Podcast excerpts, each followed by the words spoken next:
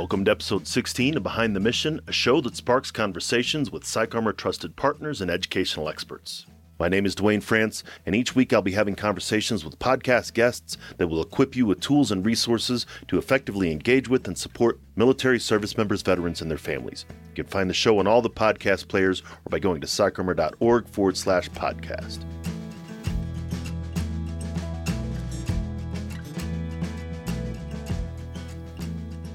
Thanks again for joining us on Behind the Mission. Our work and mission are supported by the generous partnerships and sponsors who also believe that education changes lives. This episode is brought to you by PsychArmor, the premier education and learning ecosystem specializing in military cultural content. PsychArmor offers an online e learning laboratory that's free to individual learners as well as custom training options for organizations. And you can find more about PsychArmor at psycharmor.org. This week, I'm having a conversation with Luke Larson, the president of Axon, a public safety and technology company. Luke joined Axon in 2008 and has filled a variety of executive management roles since then, becoming president in April 2015. Prior to joining Axon, Luke served two tours in Iraq as a Marine Corps infantry officer and was awarded a Bronze Star with V device on his first tour.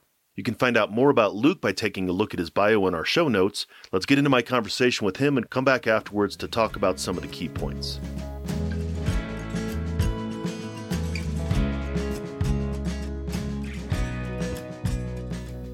So, as a platoon commander in the Marine Corps, you weren't in law enforcement and you were maybe loosely engaged in what could be considered public safety. How do you think your military experience influenced what your career path has been after the military? So, the, the military has a great sense of service and purpose, and you really feel like you're working towards a good mission. At least I did when I was served in the Marine Corps. And so, when I transitioned out of the Marine Corps, I was looking for an opportunity or a company that would still have that kind of purpose element to it. And at Axon, when I joined the company, it was called Taser. I was just really impressed by their outlook on supporting first responders and using technology to ensure everyone makes it home safe and also create the best outcomes. And that was a really inspiring mission to me and, and resonated to me. And so, in that role of trying to find something more to do with your life after the military, as you said, there is this sense of purpose and meaning. And there are a lot of different ways we can do that. But what about Axon's mission, I think, really pulled you into that service after the military? Yeah, in, interestingly enough, when we were deployed overseas, we oftentimes would have situations where we might have collateral damage, meaning civilians are caught in, in the line of fire no Marine or military member that I, I, served with wanted a situation like that to happen. They're always very conflicted about this dynamic. And so, in looking to technology, we see different possibilities on how we could resolve similar situations, but not have that collateral damage. And in surprisingly enough, the police are dealing with oftentimes more chaotic and intense situations than members of the military. And they don't always have the right tools or training.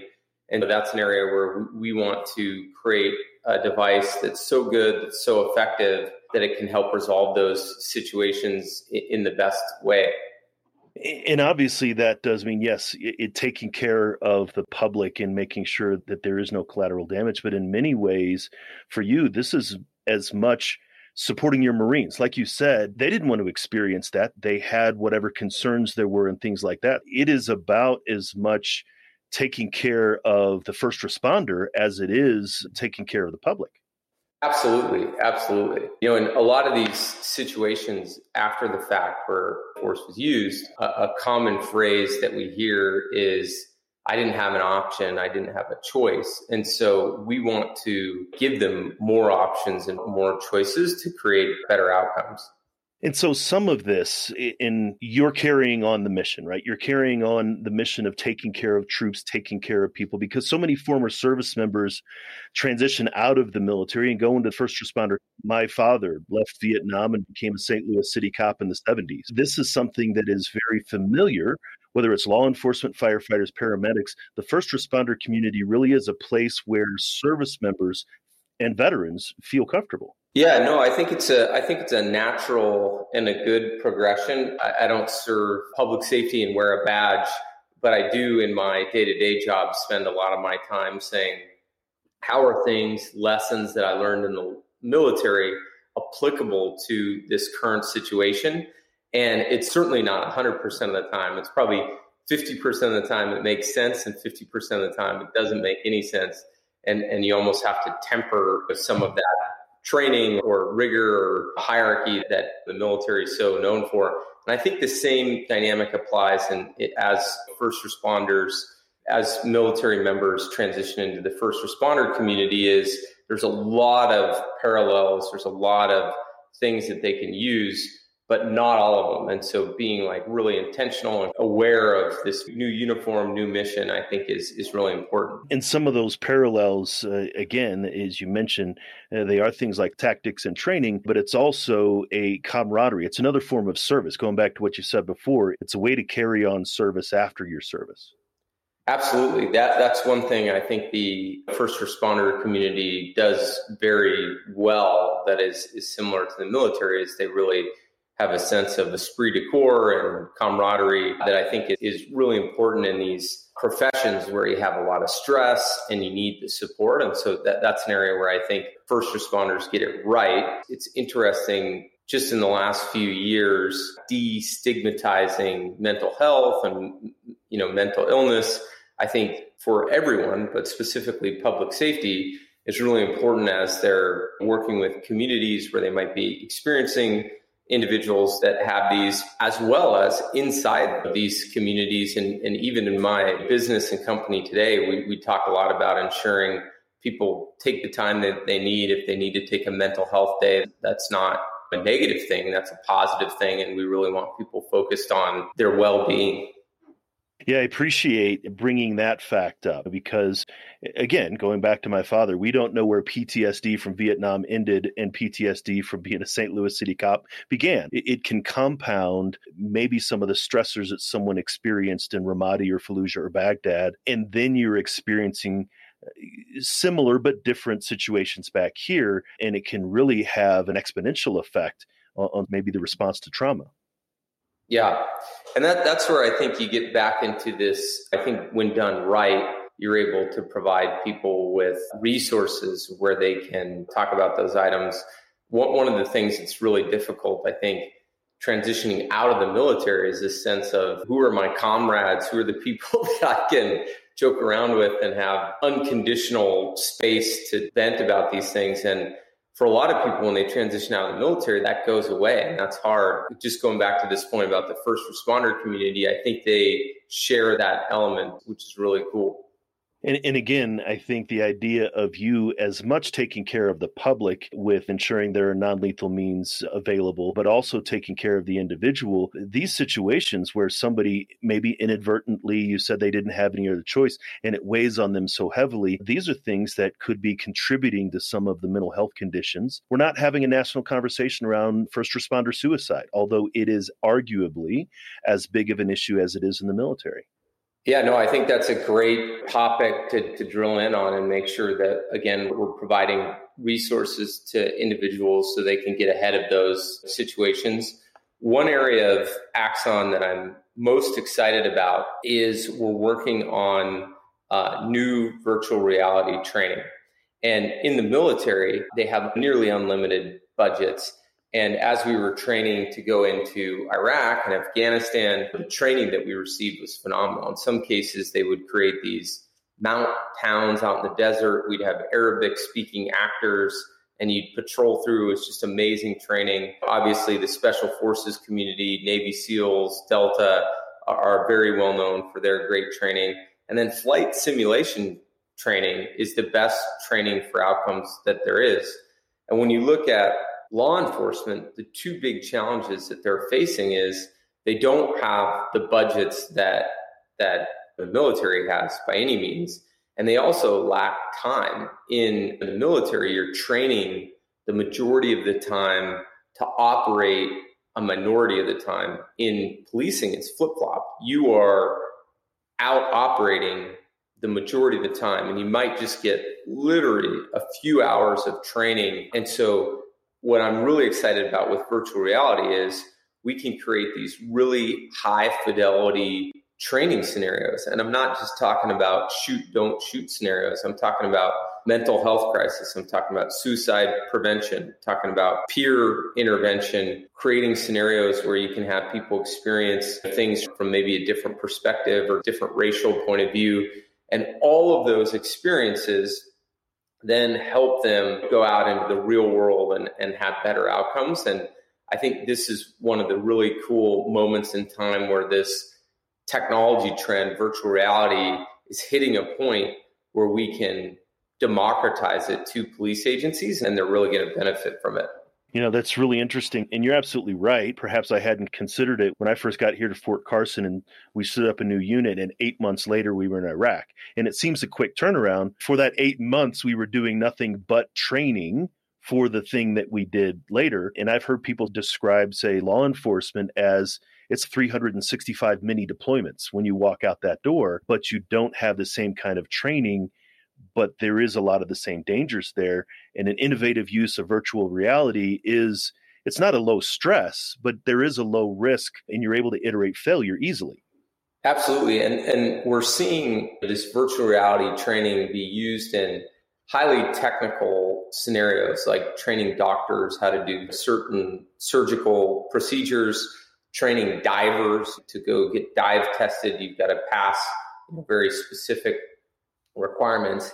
And the data shows when you go through virtual reality, when you then do the actual test, the odds of being successful dramatically increase. And we think the same thing can be applied to law enforcement scenarios where the first time they're dealing with a situation is not out in the real world on one of these mini 365 deployments that you talked about. It's, hey, I've gone through this. I've got a mental model in my head. I know the steps that I can take.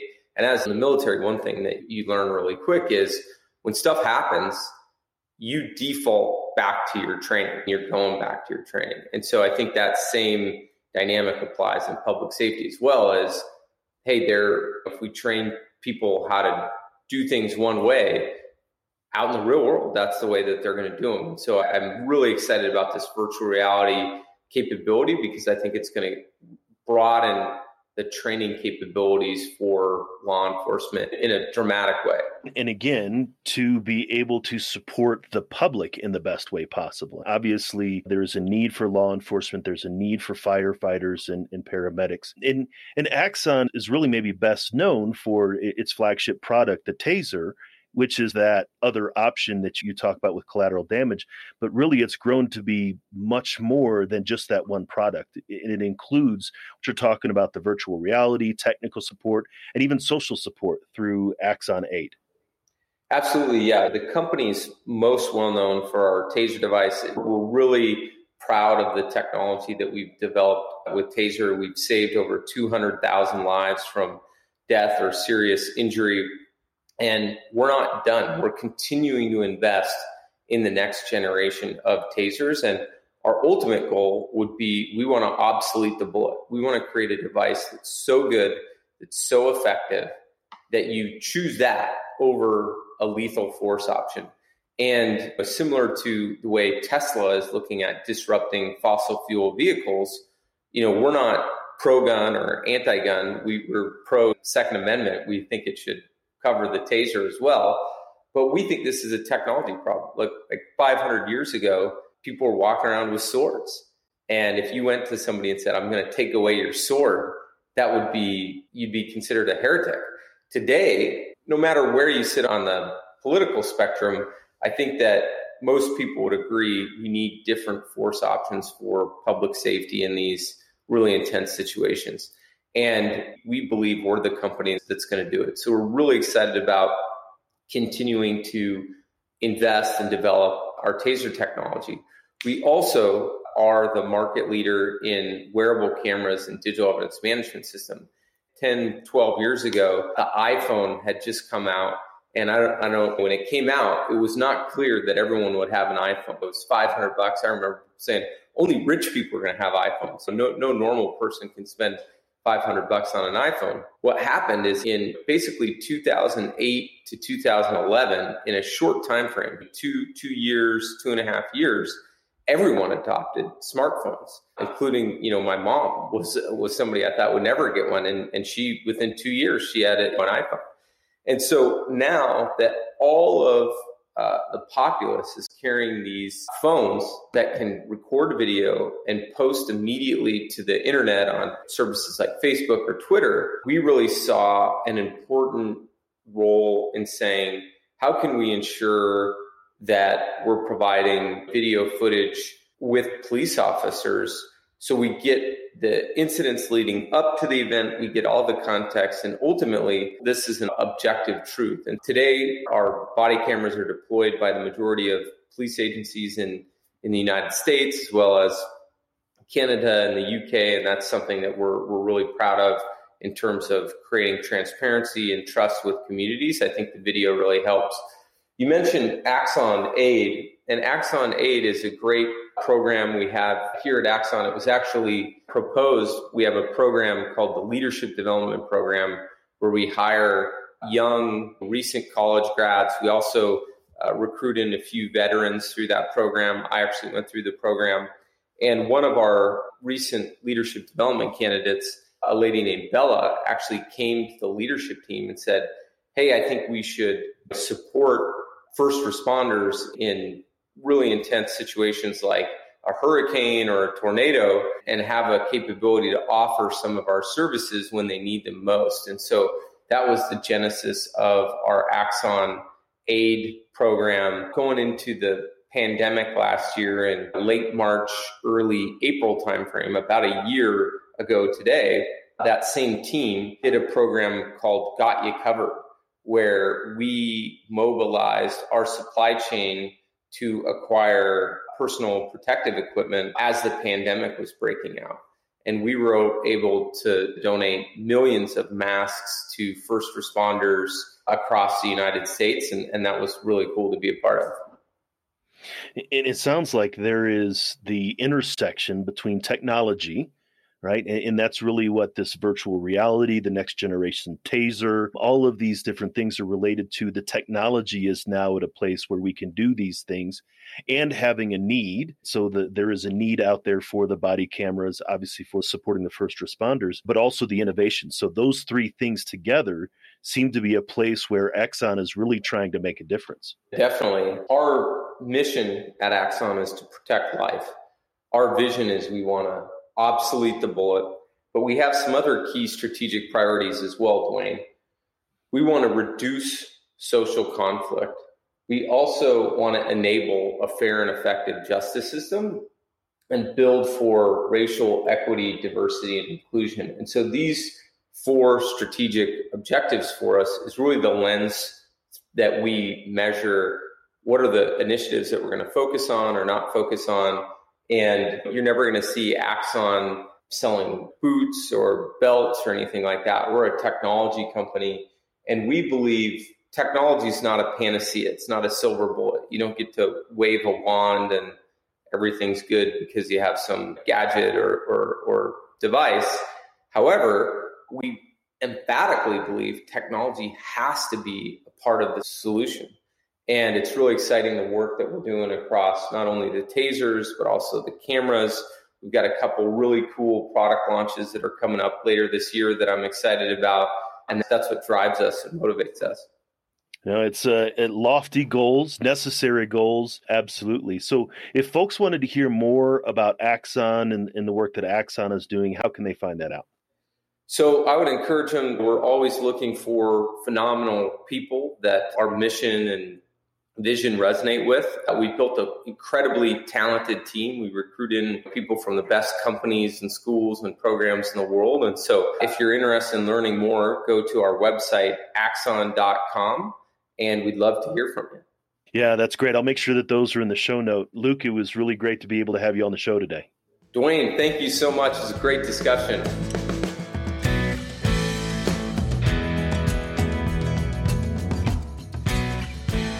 Once again, we would like to thank this week's sponsor, PsychArmor. PsychArmor is the premier education and learning ecosystem specializing in military culture content. PsychArmor offers an online e learning laboratory that's free to individual learners as well as custom training options for organizations. There's a lot of discussion about law enforcement in our country. This is an extremely important topic, an emotional topic, even a sensitive topic. It's also closely involved with the topic of race and ethnicity, which in and of itself is also important, emotional, and sensitive. There's a need to have a discussion in our country about what has been done wrong and what has been done right. One thing that I believe both sides can agree on is there needs to be a solution that benefits everyone, and one path to that solution may be training and understanding.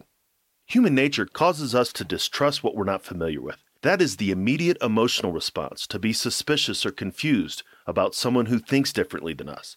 This is not just about race, but also about age, gender, sexual orientation, and yes, even the divide between those of us who served or were affiliated with the military and those who haven't. I don't have the solutions to much of anything, but certainly not to the complicated issue of public safety and respect for diversity in our country. What I do know is that one of Luke's points in our conversation, training, could be a part of that solution. When the modern military prepares for a deployment, we go through extensive training. As I mentioned in the show, we trained for eight months before we deployed to Iraq in 2006. From my perspective, that was really, really fast, but from another perspective, that's really extensive. For my second tour in Afghanistan, I was in Fort Polk for three months, training as a member of an advisory team to the Afghan Ministry of Defense. We received classes in Dari and Pashto. We went through role playing exercises with Afghans to gain familiarity with those we would be working with. Even having been in Afghanistan less than a year before, I took the time to learn more about their history and culture.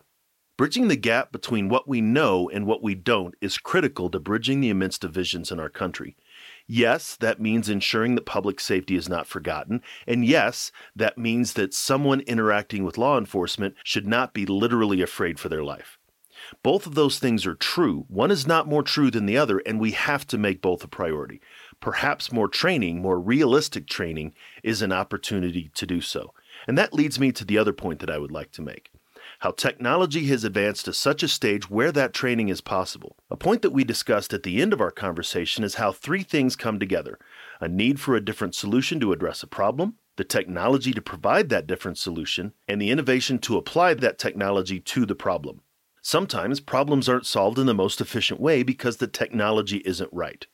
I heard a story about Brad Bird, the director of The Incredibles. In the first movie, he wanted to have the baby turn into a pile of goo. Unfortunately, the technology required to animate that wasn't ready yet. It simply wasn't possible to do with the computer animation technology available at the time. Incredibles 2 was produced and released 12 years later, and the technology advanced to such a degree that they were able to have the baby turn into a pile of goo during a fight with the raccoon.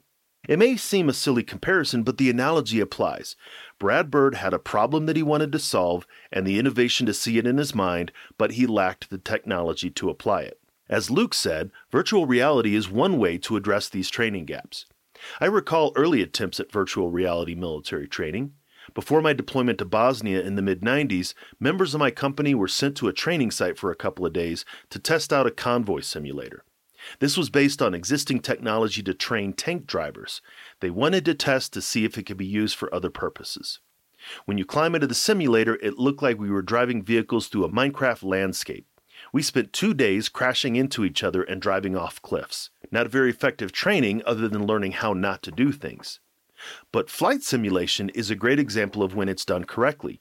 Much more recently, within the last five years, I've been able to be in on some flight simulators that look eerily realistic. During one session at Fort Carson, the pilots took us on a flight through Garden of the Gods. For those of you who don't know it, this is a beautiful location with rocks that have been there for millions of years, and no helicopter would be allowed to weave in and out of the rock formations. Again, as Luke mentioned in the episode, the old quote is that we don't rise to the level of our expectations, we fall to the level of our training. We fall back on what we learn through repetition. If what we have learned are bad habits and incorrect behavior, then we are going to engage in that behavior. Neuroscience tells us that our brains will adapt to repetition and adapt itself to what we learn over and over. There's a quote by 20th century philosopher Will Durant, which is often misattributed to Aristotle We are what we repeatedly do. Excellence, then, is not an act, but a habit. One of the ways to solve some of these problems is repeated exposure in a safe environment, which is where technology, innovation, and need are converging. Speaking of training and making excellence a habit, Organizations in the first responder space who are looking to increase their familiarity with military and veteran culture can increase their understanding through PsychArmor's Veteran Ready Certificate Program. Nearly 200 organizations nationwide utilize PsychArmor's educational platform to ensure staff and volunteers are better prepared to interact with the military and veteran communities. PsychArmor certificate programs help improve efficiency, reduce costs, and increase revenue. PsychArmor's cost-effective certification program allow organizations to share PsychArmor courses, track completions, and become veteran ready with a digital certificate and badge that they can proudly showcase on their websites. Certificate programs include Veteran Ready Organization, Veteran Ready Healthcare Provider, Veteran Ready Healthcare Organization, and a customized Veteran Ready certification. To be part of the national effort to assist our military connected community, go to psycharmor.org or follow the link in the show notes. So thanks for taking the time to listen to this episode. Make sure to take a look at the show notes, which you can find at psycharmor.org forward slash BTM16, as well as on the PsychArmor website. You will find the link to everything we talked about in today's show, as well as hundreds of online training videos delivered by nationally recognized subject matter experts who are committed to educating the civilian community about military culture. All of these courses are free to individual learners. Thank you for joining me on this episode and for continuing to join us on this journey. You wouldn't be listening if you didn't care, and it's that curiosity and passion for supporting service members and their families that we want to encourage and increase. Come back each week for another conversation, and make sure to engage with PsychArmor on social media to let us know what you think about the show. I'd like to express special thanks to Operation Encore and Navy Seahawk pilot Jerry Maniscalco for our theme song, Don't Kill the Messenger. This show was produced by Headspace and Timing, and all rights to the show remain reserved by PsychArmor. Feel free to share the show. In fact, we would like for you to do that, but make sure you let folks know where you heard it. Join us next time for another great episode, and until then, stay aware, get educated, and be well.